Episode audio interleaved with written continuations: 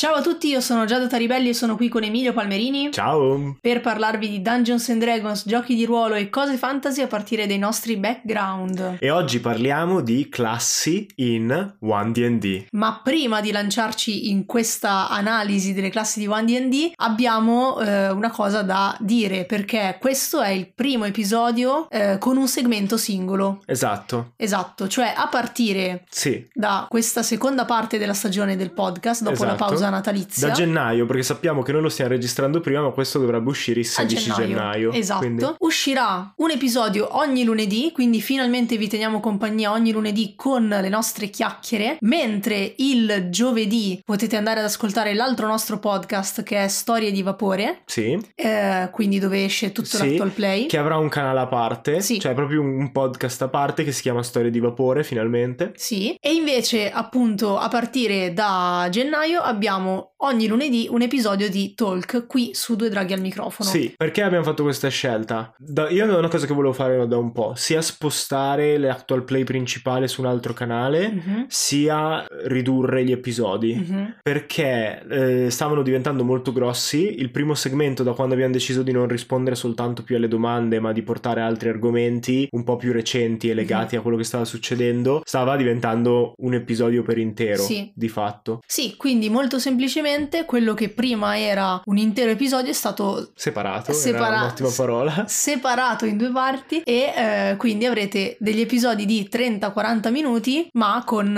argomenti, argomenti singoli e ogni, Ogni lunedì. lunedì. Manterremo comunque la nostra programmazione con un sacco di ospiti, ci saranno come sempre episodi vari, quindi sia approfondimenti su 1D che Altre eh, cose fantasy. so- solite cose che, che facciamo. Sì. E, Ci dà anche ehm, la possibilità di uno seguire One D&D per esempio Mhm. che sta uscendo comunque con un notevole ritmo e se no saremmo rimasti troppo indietro. Due, parlare anche di altre cose fantasy e non soltanto per forza dei giochi di ruolo. Esatto. Quindi, detto tutto ciò, possiamo mandare la sigla dei Supernova Collective. Mentre salite i gradini della torre che scricchiola e geme sotto il peso dell'oro accumulato in secoli, sapete già che dovrete affrontare un drago. Ma questa volta sono due. E hanno un microfono.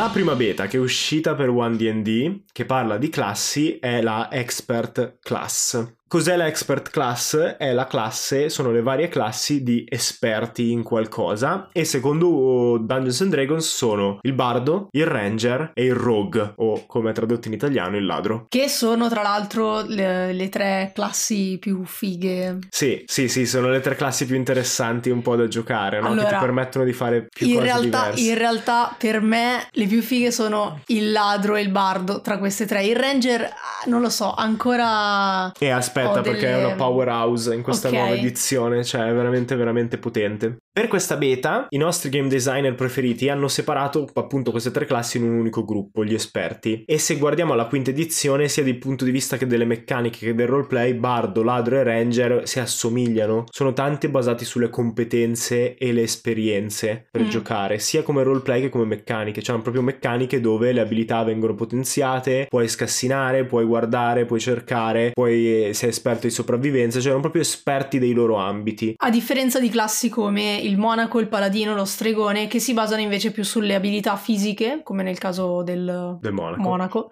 o sui loro poteri magici. Secondo te come mai il mago non è in questo raggruppamento? E- e- era un po' quello che mi chiedevo anch'io all'inizio, perché sembrerebbe che comunque il mago è un esperto nella Mhm. magia, però il punto è che questi sono proprio esperti nel senso che hanno expertise come meccaniche di gioco e si basano tanto sulle competenze, mentre invece la meccanica del mago è sugli incantesimi e gli slot incantesimo, che sia competente in storia o medicina non gli cambia il gioco. In più il mago è difficilissimo, quindi secondo me hanno fatto bene a Sì. rimandarlo il più possibile Esatto. nella beta, cioè è difficile da sì, io lo giocare, metterei come da fare. ultimo da far uscire probabilmente. esatto, esatto. Andiamo a vedere quindi queste, Classe classe, queste nuove esatto. classi, classe per classe. Allora, il bardo cambia una delle meccaniche fondamentali eh, perché effettivamente c'era un grosso problema di game design alla base della meccanica di ispirazione del bardo, cioè che anche se è un potere del bardo in realtà viene concesso praticamente a un altro personaggio a sua scelta e quindi sono due i giocatori che devono ricordarsi di usarla, cioè il bardo e nei nostri party spesso si dimentica. Si dimentica e penso che sia comune come cosa. Si dimentica di avere come azione bonus la possibilità di castare, non è castare poi, cioè di dare ispirazione a un compagno Sì. e il compagno poi si deve ricordare di utilizzarla prima che scada, tra virgolette, l'ispirazione. Eh, infatti se ci pensi, cioè, ci sono molteplici aspetti che la rendono un po' laboriosa come meccanica, come nella quinta edizione, perché il bardo deve ricordarsi nel suo turno come azione bonus, ma gli altri poi praticamente la usano come reazione, anche se non è una reazione, che anche quello è un Mhm. altro problema, cioè la possono usare in qualsiasi momento, Mm? basta che ci sia un loro tiro. Quindi cioè, è proprio, è, è proprio al di fuori di tutte le altre meccaniche e di come funzionano tutte le altre meccaniche. Se guardi c'è solo l'ispirazione bardica che funzionava così. Mhm. Ed è, secondo me, non è un problema di game design, cioè una cosa che si può fare, però aumenti il costo nel ricordarsi. Mm. Perché tirare il dado 20, che è usato come base per molte delle meccaniche di Dungeons and Dragons, aiuta a ricordarsi cosa devi fare. Mm. Nel dubbio tiri un dado 20. Col fatto che questo non è un dado 20, non è nel turno di, un- Mm. di quello che lo lancia, ma non è neanche nel turno come reazione di quello che lo ottiene, era un po' incasinata da quel punto di vista. E la soluzione che hanno trovato in One D&D è molto figa secondo me perché praticamente diventa una vera e propria reazione a un fallimento di un altro giocatore o al danno subito da, Da un personaggio. E quindi al posto di darla prima e, e doversi ricordare di darla da un lato eh, anche quando non sta succedendo effettivamente niente e doversi ricordare il giocatore che l'ha ricevuta di avere quella risorsa a disposizione molto semplicemente c'è un fallimento e io bardo dico ah però ti aiuto con ispirazione Esatto, ed è postumo come Mhm. cosa. Cioè, il bardo Sì. dice: Vedo quel fallimento. Ci sono sempre dei parametri di distanza, udito e così via. Però vedo il fallimento del, del mio amico. Come reazione uso ispirazione bardica. Che ricordiamo che il bardo è anche uno spellcaster. Quindi di solito le reazioni non ci fa molto. Come reazione uso ispirazione bardica. E il fallimento può diventare un successo. Oppure può rimuovere danno dopo che il danno è già stato inflitto. Quindi diventa anche una scelta tattica. Cioè, il bardo può tatticamente decidere quando aiutare e quando no. Invece che dover. che una scelta strategica. Cioè, chi potenzio per il prossimo turno. Mhm. In pratica. Sì, secondo me è molto, è molto interessante come modifica della meccanica di ispirazione perché rispetto al problema che, che accennavamo, cioè lo vedo come una buona soluzione. Sì, sì, che non è detto che sia un migliore game design, eh. Mm. magari cioè, puoi anche forzare i tuoi giocatori a fare cose più difficili. Mhm. Però sicuramente c'era un problema, se ne sono accorti e mi sembra che l'abbiano sistemato. Altre informazioni sparse eh, del primo livello del bardo potrà cambiare gli incantesimi ogni riposo lungo, che mi sembrava che prima non potesse fare. Prima era bloccato come il mago, anche se era già stato aggiunto in Tasha. Cioè Tasha praticamente ha permesso a tutti gli incantatori di cambiare incantesimi per riposo lungo, Mhm. però adesso è stato messo di default anche al bardo. Gli incantesimi sono limitati agli incantesimi arcani di divinazione, illusione, eh, enchantment, che non mi ricordo mai come viene tradotto, e trasmutazione. Ok. Qui è già interessante perché iniziamo a vedere qualcosina su come saranno gli incantesimi perché è proprio specificato arcani. Quindi quello che prima era un po' vago, non era proprio detto precisamente, probabilmente sarà una categoria di incantesimi. Gli incantesimi arcani sono quelli che può fare il bardo, il mago, poi ci saranno gli incantesimi che ne so, caotici o elementali, poi quelli del warlock, penso. Non, non sappiamo ancora. Beh, ma non è già così nella quinta, scusami. Non esplicitamente. Mm. Cioè è diviso per classe Sì. più che diviso per gruppo. Invece Ok. adesso probabilmente gli incantesimi hanno la loro classificazione e le classi avranno accesso a quella classificazione. Ok. Mamma mia, io vado in brodo di giugole Sì, perché sono cose molto simili a quello che sto studiando per lavoro, Ok, per programmazione. Come accedi a una classe? Come fai di qua? Perfetto, fantastico. Ok, l'altra cosa che ti sei segnato ma che non ho capito bene è eh, che l'aumento del punteggio di caratteristica è un talento che può essere preso dal bardo da tutte le altre classi. In che senso? Cioè, L'aumento del pot- è tecnicamente un talento. Perché non c'è più quindi a livello 4, a livello 8, a livello bla bla bla, aumenti? Sì, allora più o meno i livelli sono gli stessi, infatti qui nell'ordine delle cose che stiamo dicendo vanno in ordine per livello, Mhm. anche se non c'era abbastanza spazio nell'episodio per fare ogni singolo livello livello, ma l'idea è questa, cioè a livello 4 Sì. c'era quest'altro problema che ti dicevano puoi prendere l'aumento di caratteristica O o, un talento. talento. e loro ti sono detti vabbè ma cioè A sto punto, punto l'aumento- mettiamo un talento che si chiama Ok. aumento del punteggio di Molto caratteristica semplicemente, ok, chiaro. quindi i chiaro. talenti sono il contenitore, pro- di punteggio di caratteristica sarà un pezzo di quel contenitore. Ci sta, Eh, sì, ci sta secondo me perché anche qua la vedo come una spinta a guardare di più ai talenti. Cioè, prima era, vabbè, se voglio fare la scheda velocemente prendo l'aumento di caratteristica che almeno divento Esatto. più potente Invece e chi aveva voglia di di guardarsi, caratteristica. esatto, cioè chi aveva voglia di guardarsi tutti i talenti, mistre, eh, se li guardava, se li sfogliava e faceva la roba migliore per il suo personaggio. Mi sembra che Wizard ci dica, ma, Ma guarda, c'è quella sezione, vai quella a quella bella sezione. lista che stiamo facendo. Tra l'altro so che prestano molto attenzione anche a impaginare Mhm. i manuali. Sì. Perché mi ricordo che in ehm, Waterdeep Dragon Ace Mhm. il primo mostro che affronti è un troll con degli strige attaccati. E se andate a vedere sul manuale del dei mostri, troll e strige sono in una pagina di sinistra e in una pagina di destra. Ah, vedi, E c'era sì. Perkins che raccontava che era fatto apposta per Waterdeep. Mhm. Cioè loro sapevano i primi incontri delle avventure che sarebbero uscite e hanno creato il manuale dei mostri cambiando i nomi, spostando le cose apposta per rendere facile la vita al primo incontro di ognuna di quelle avventure. Ci sta. Capito?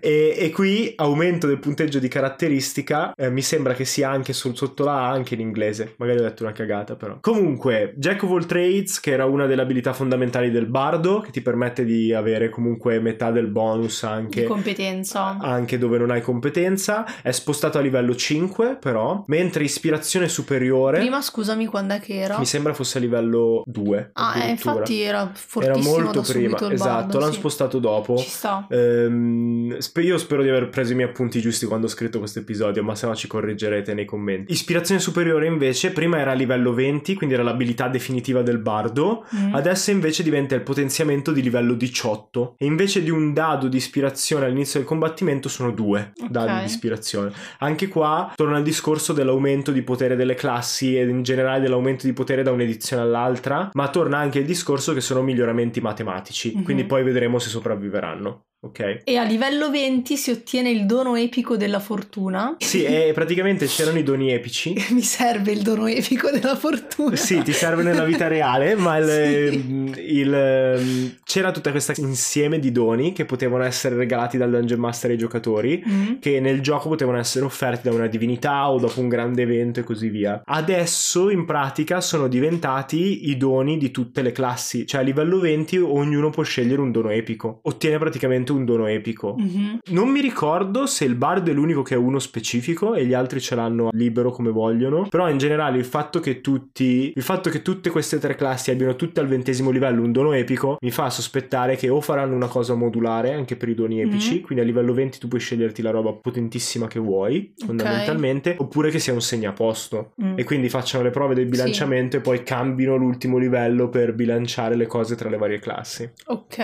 capito? Che sia lì solo momentaneamente.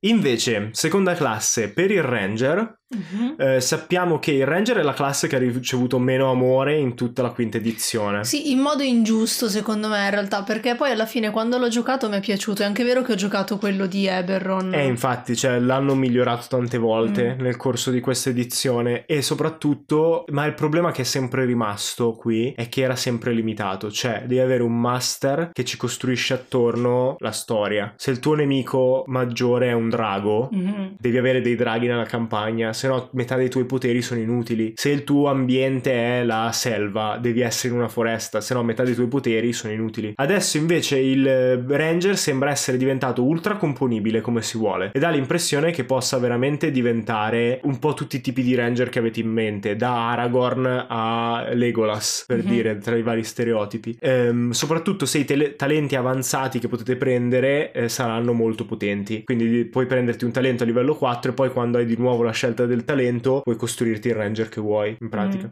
Al primo livello il ranger ottiene due competenze e nemico favorito. Nemico favorito è diverso da come era prima, non è più quello scegli il tuo nemico giurato perché ti ha fatto fuori i genitori, ma è Mm. puoi scegliere un nemico, una creatura Sì. contro cui stai combattendo e usare su di lei marchio del cacciatore come azione bonus senza usare concentrazione e senza che l'incantesimo sia preparato. Quindi non è una cosa Scelta, Scelta a priori. esatto, no. cioè ogni volta che è un combattimento puoi scegliere Sì. qual è il tuo nemico Tu, favorito. tu sei un esperto nel far fuori creature, in pratica. Ok. Qualsiasi siano. Cioè, sei un Deve essere una o creatura un goblin. o può creatura essere... è la, la la- la categoria più generica in Dungeons and Dragons. Sì, quindi in realtà, cioè nel senso non deve essere necessariamente un mostro, una bestia, No. ma può essere anche Perché un... creatura è la categoria più generica. Ok. Cioè, creatura poi comprende mostro, bestia. sì, sì. ok. Può, può essere umanoide, può essere vampiro, può essere non morto, può essere qualsiasi roba tu- contro cui stai combattendo. Anche i clockwork vengono considerate creature, per esempio. Ok, e quindi non è più necessario costruire la campagna, come dicevamo prima, attorno al ranger per fare in modo che il ranger effettivamente sia utile a qualcosa o perlomeno sia interessante. E anzi, adesso con questo marchio del cacciatore che è praticamente gratuito, può scegliere contro chi scatenarsi Esatto. a ogni. Quindi, ad esempio, mi viene in mente, cioè, secondo me la cosa più sensata da fare è qual è il boss tra i vari Sì. cioè, tra quelli che stiamo affrontando in questa mini battaglia, no? Mi immagino ci sono i minions e il boss. E ovviamente, cioè, ci sta che il, Il marchio del cacciatore vada sì, sul, sì. sul boss ogni volta. E Sì, che o quindi- anche per far fuori cose più piccole di volta in volta, quindi cioè, ci- Però ecco, si sa già se, cioè, nel momento in cui, ad esempio, la creatura che avevi puntato con marchio del cacciatore muore, puoi passarlo subito dopo all'interno dello stesso combattimento a un'altra creatura? Allora, in questo episodio non ho scritto, non mi ricordo neanche se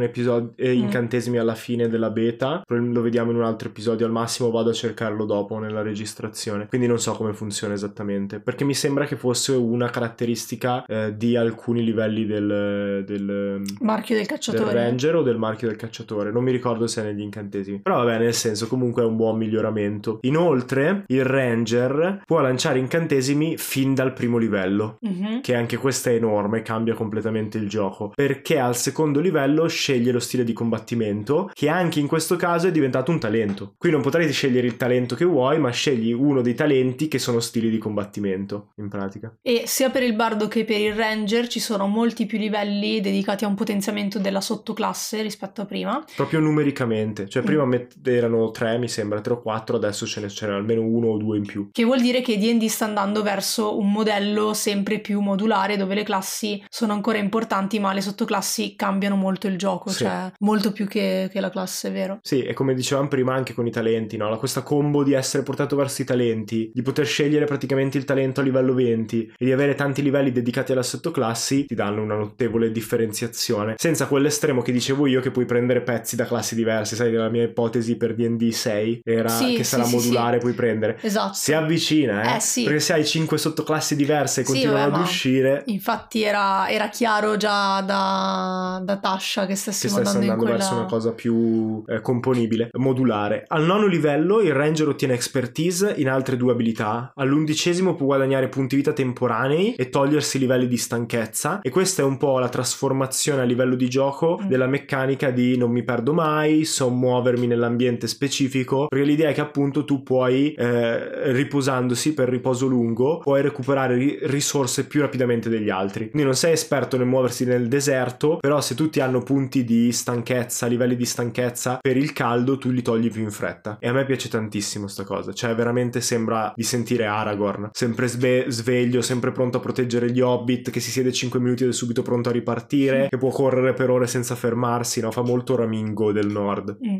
A livello 13 invece ottiene Vero della Natura che gli permette di utilizzare invisibilità come azione bonus usando uno slot incantesimo, però invisibilità Sì. come azione bonus È tanta roba. devastante, cioè tu puoi attaccare poi fu, Sì, mamma mia, oppure puoi diventare invisibile e attaccare. se attacchi sparisci. Eh lo so, però per quell'attacco ti Eh, può essere utile. Secondo me è più utile defensivamente, però Sì. sarebbe da calcolare. Perché l'idea Sì, è che se non fare... sei un ladro effettivamente, Eh, sì. Cioè tu puoi attaccare, diventare invisibile e scappare e lui ha svantaggio nell'attacco di opportunità. È enorme come cosa. Mm. Eh, a livello 15 ottiene visione cieca, quindi c'è, è la macchina da guerra perfetta, contro qualsiasi nemico lui è funzionale. A livello 18 marchio del cacciatore diventa un dado 10. Ok, e a livello 20 anche, anche lui come il bardo ottiene un dono epico come dicevamo prima che però per ora non è meglio specificato. Mi sembra di no, Ok. però non è molto importante, cioè ribadisco, poi vedremo quando uscirà la vera edizione se rimarranno questi doni epici o meno.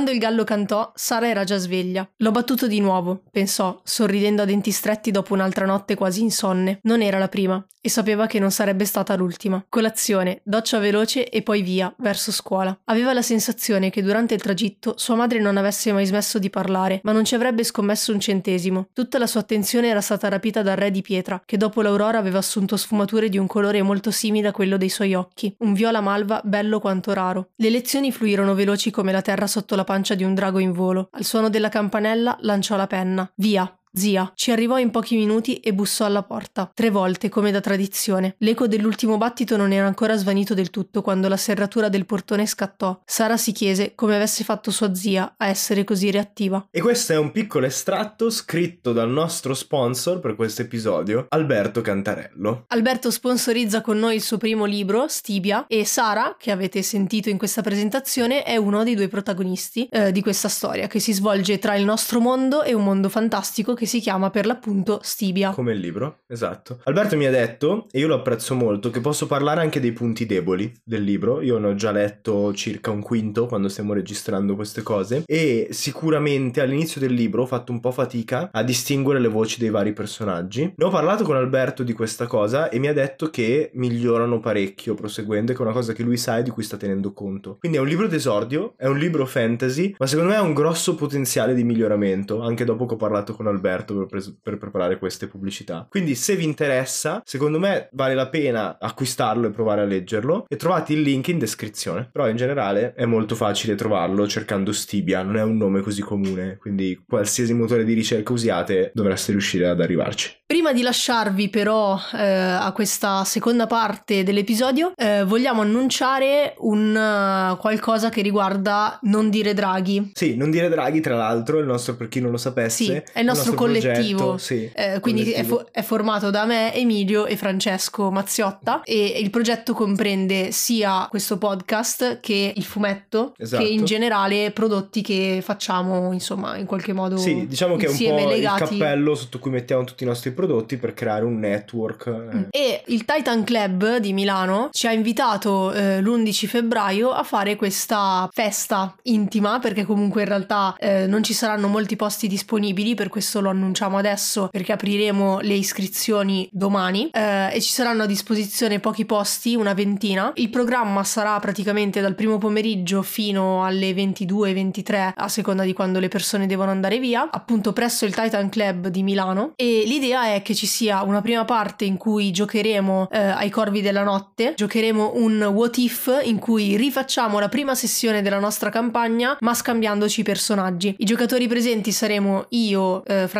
che di solito interpreta Eliu o Dakalan, Marco che l'avete sentito anche interpretare in giorni di scuola Zaffiro ma all'epoca interpretava sua madre Diamante e poi Mistre che interpreta Rogar. Quindi in realtà ci scambieremo questi personaggi, eh, il master sarà sempre Emilio e faremo questa queste due orette di sessione. Dopodiché invece giocheremo tutti insieme. Ci saranno quattro tavoli con quattro master fantastici che hanno dato la loro disponibilità e che porteranno ognuno un gioco diverso e lì estrarremo, quindi ognuno di noi ma anche di tutti coloro che saranno presenti estrarrà un tavolo e si beccherà un, un sistema di gioco e un'avventura. Esatto. Giocheremo fino a ora di cena, poi ci sarà un menu dedicato all'evento, personalizzato e poi chiacchiere e se vogliamo altri giochi perché in realtà il Titan Club ha eh, una una serie di, di, giochi in scatola che si possono poi utilizzare ai tavoli. E da lì in poi sarete autogestiti, quindi sono cavoli vostri. Sì, ah. cioè, l'idea, l'idea è con la cena poi si conclude l'evento, quindi in realtà per chi deve andare via va via, chi vuole restare a chiacchierare o a giocare resta chiacchierare o a giocare. Però vi aspettiamo, vi ricordiamo che domani aprono le iscrizioni e eh, sicuramente metteremo prima il link sul server Discord che potete trovare in descrizione. Le iscrizioni con che cosa le facciamo? Con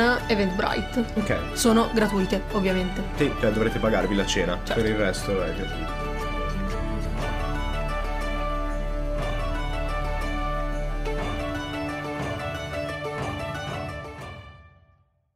Passiamo al ladro o rogue, perché effettivamente rogue rende molto di più l'idea perché... Perché è più cose. Sì, esatto, mentre ladro è molto limitante come traduzione. Sì. E poi tra l'altro la sottoclasse si chiama ladro, proprio si chiama ladro eh, in ok, inglese, si chiama sì, thief. è vero, ok. Che penso che l'abbiano tradotto in furfante in italiano, Sì, però sì, capito, sì, ci complichiamo la vita per niente. Vabbè, comunque eh, il ladro rimane molto simile alla sua versione precedente perché diciamolo era la classe migliore di tutte. Ma secondo me era il druido, riguarda- però Per quanto mi riguarda, classe migliore di tutte, eh, ma evasione viene spostata più avanti, mannaggia, eh, ottiene a livello 15 mente scivolosa che gli dà la competenza a tiri salvezza su saggezza e su intelligenza, molto figo, e a livello 18 ottiene colpo di fortuna che prima era a livello 20, si, quindi se- anche qui segue il pattern. sì, di- esatto. del bardo. La cosa che mi interessa di più vedere se sopravvive alla beta è il livello 14 del ladro, perché se si sceglie la sottoclasse del, del, Del thief, ladro. del ladro, quindi è furfante in italiano, Sì. si può usare azione scaltra come seconda azione bonus. No, vabbè. Cioè ha due azioni bonus. No, E, fichissimo. e io sapevo che l'economia delle azioni bonus è il- l'intoccabile per il design di DD, cioè non si può fare più di un'azione bonus a turno, non si può fare più di una reazione a turno, cioè era fondamentale come cosa. Tant'è che il Monaco, per non dire che ha due azioni bonus d'attacco, Sì. facevano tutto quel giro di parole dove prende l'azione bonus dell'attacco ma lo sostituisce con due attacchi per raffica Mm. di colpi. E invece qua c'è proprio, cioè può usare azione scaltra come seconda azione bonus. Quindi lui può fare attacco, Mm. movimento, prima azione bonus disingaggio, seconda azione bonus movimento. Quindi può entrare in combattimento, colpire, disingaggiare e andarsene. Mhm. È fortissimo, cioè è Sì. il glass cannon definitivo, pochi punti vita, un fottio di danno. Sì, e poi c'è il fatto che l'azione bonus in realtà, cioè l'azione scaltra, l'azione bonus del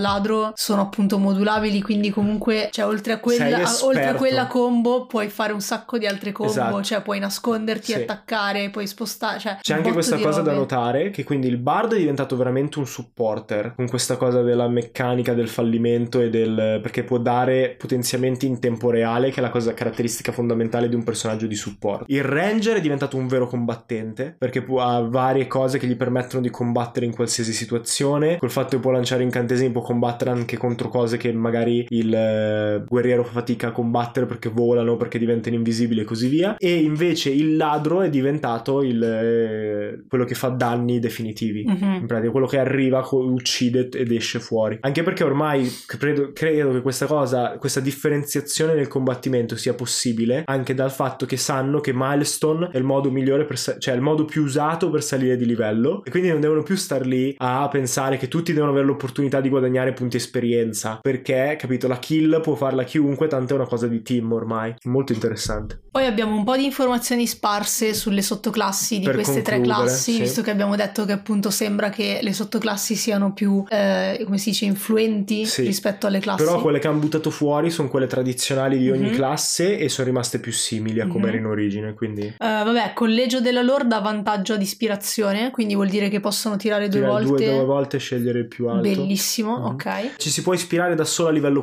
14 con collegio della lore e se si fallisce si recupera quella ispirazione. Oh, nice. Quindi c'è, è un, eh, per rimanere in tema col bardo praticamente è un'autoispirazione. Mentre per quanto riguarda la sottoclasse del ranger cacciatore, fa più danno al nemico ferito, un dado 8 per turno. Che è devastante. Mm. Cioè in pratica lui ha una sorta di attacco furtivo eh, Sì. che si aggiunge al dado 8 di marchio del cacciatore. Mhm. Quindi è due Mamma dadi mia. 8 di danno una volta per turno se il nemico è ferito. Un cacciatore che marchia un nemico sa tutto su di lui a livello 6, quindi immunità, debolezze, resistenze, Bellissimo. eccetera, eccetera. Bellissimo, bellissimo. Vabbè, ok, scusate.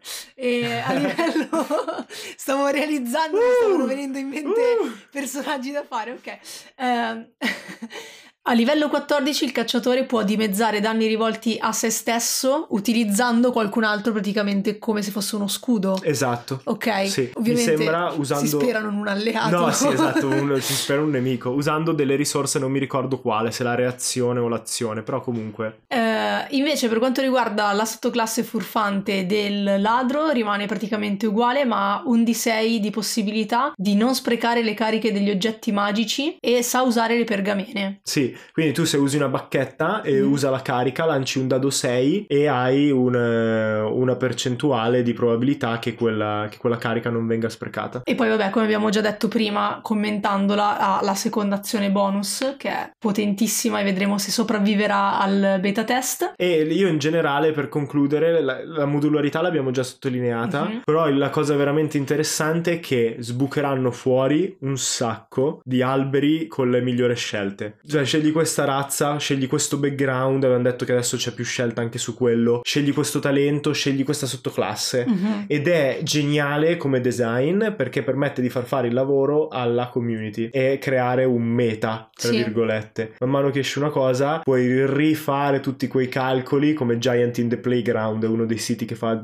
calcoli del genere, e hai proprio cioè, tutto l'albero di scelte che puoi prendere in ogni Mhm. momento e diventa più veramente un eh, TTRPG. Mm, sì, e io stavo pensando, ragionando un po' su, su questo episodio, ma anche su quelli che abbiamo già registrato precedentemente su One D&D, che mi sembra che la Wizard voglia sottolineare ancora una volta come D&D sia un gioco sia di roleplay che di eh, Meccaniche. meccaniche e strategie, perché stanno facendo eh, un gran lavoro a livello di game design sicuramente, ma anche, come abbiamo visto negli scorsi episodi su One D&D, spingendo sulla narrazione, spingendo Sì. sul costruire la storia del personaggio. Quindi un po' guardando attorno no, al panorama degli altri giochi di ruolo dove abbiamo molto forte questa divisione tra giochi che si basano quasi solo sulle meccaniche e giochi che si basano quasi solo sulla narrazione, ancora una volta Wizard risponde dicendo noi abbiamo Noi entrambi. abbiamo la potenza di fuoco di fare entrambi. sì. sono anche avvantaggiati dal fatto che hanno una marea di dati che sono sempre utili e che Dungeons and Dragons è il proprio genere. Mhm. Quindi non devono stare a dire per la nuova edizione di Call of Cthulhu comunque le meccaniche che inseriamo devono essere in linea, non Mhm. possono far diventare i personaggi degli eroi, mentre invece in D&D possono fare quello che vogliono. Mhm. Possono fare quello che vogliono, cioè obiettivamente l'unica preoccupazione che hanno è che le cose siano abbastanza bilanciate in modo tale che tutti i giocatori non vogliono giocare la stessa classe. Però non devono stare a pensare, no aspetta, però noi modellizziamo un, eh, l- l- che ne so, solo incantatori e quindi sono limitati solo a quello, come facciamo a fare un guerriero. Mhm. Possono veramente pensare come quando pensi a League of Legends dal punto di vista del game design, come inseriamo nuove abilità senza rompere il gioco. Mm. E ci sta, i suoi vantaggi, i suoi svantaggi come cosa.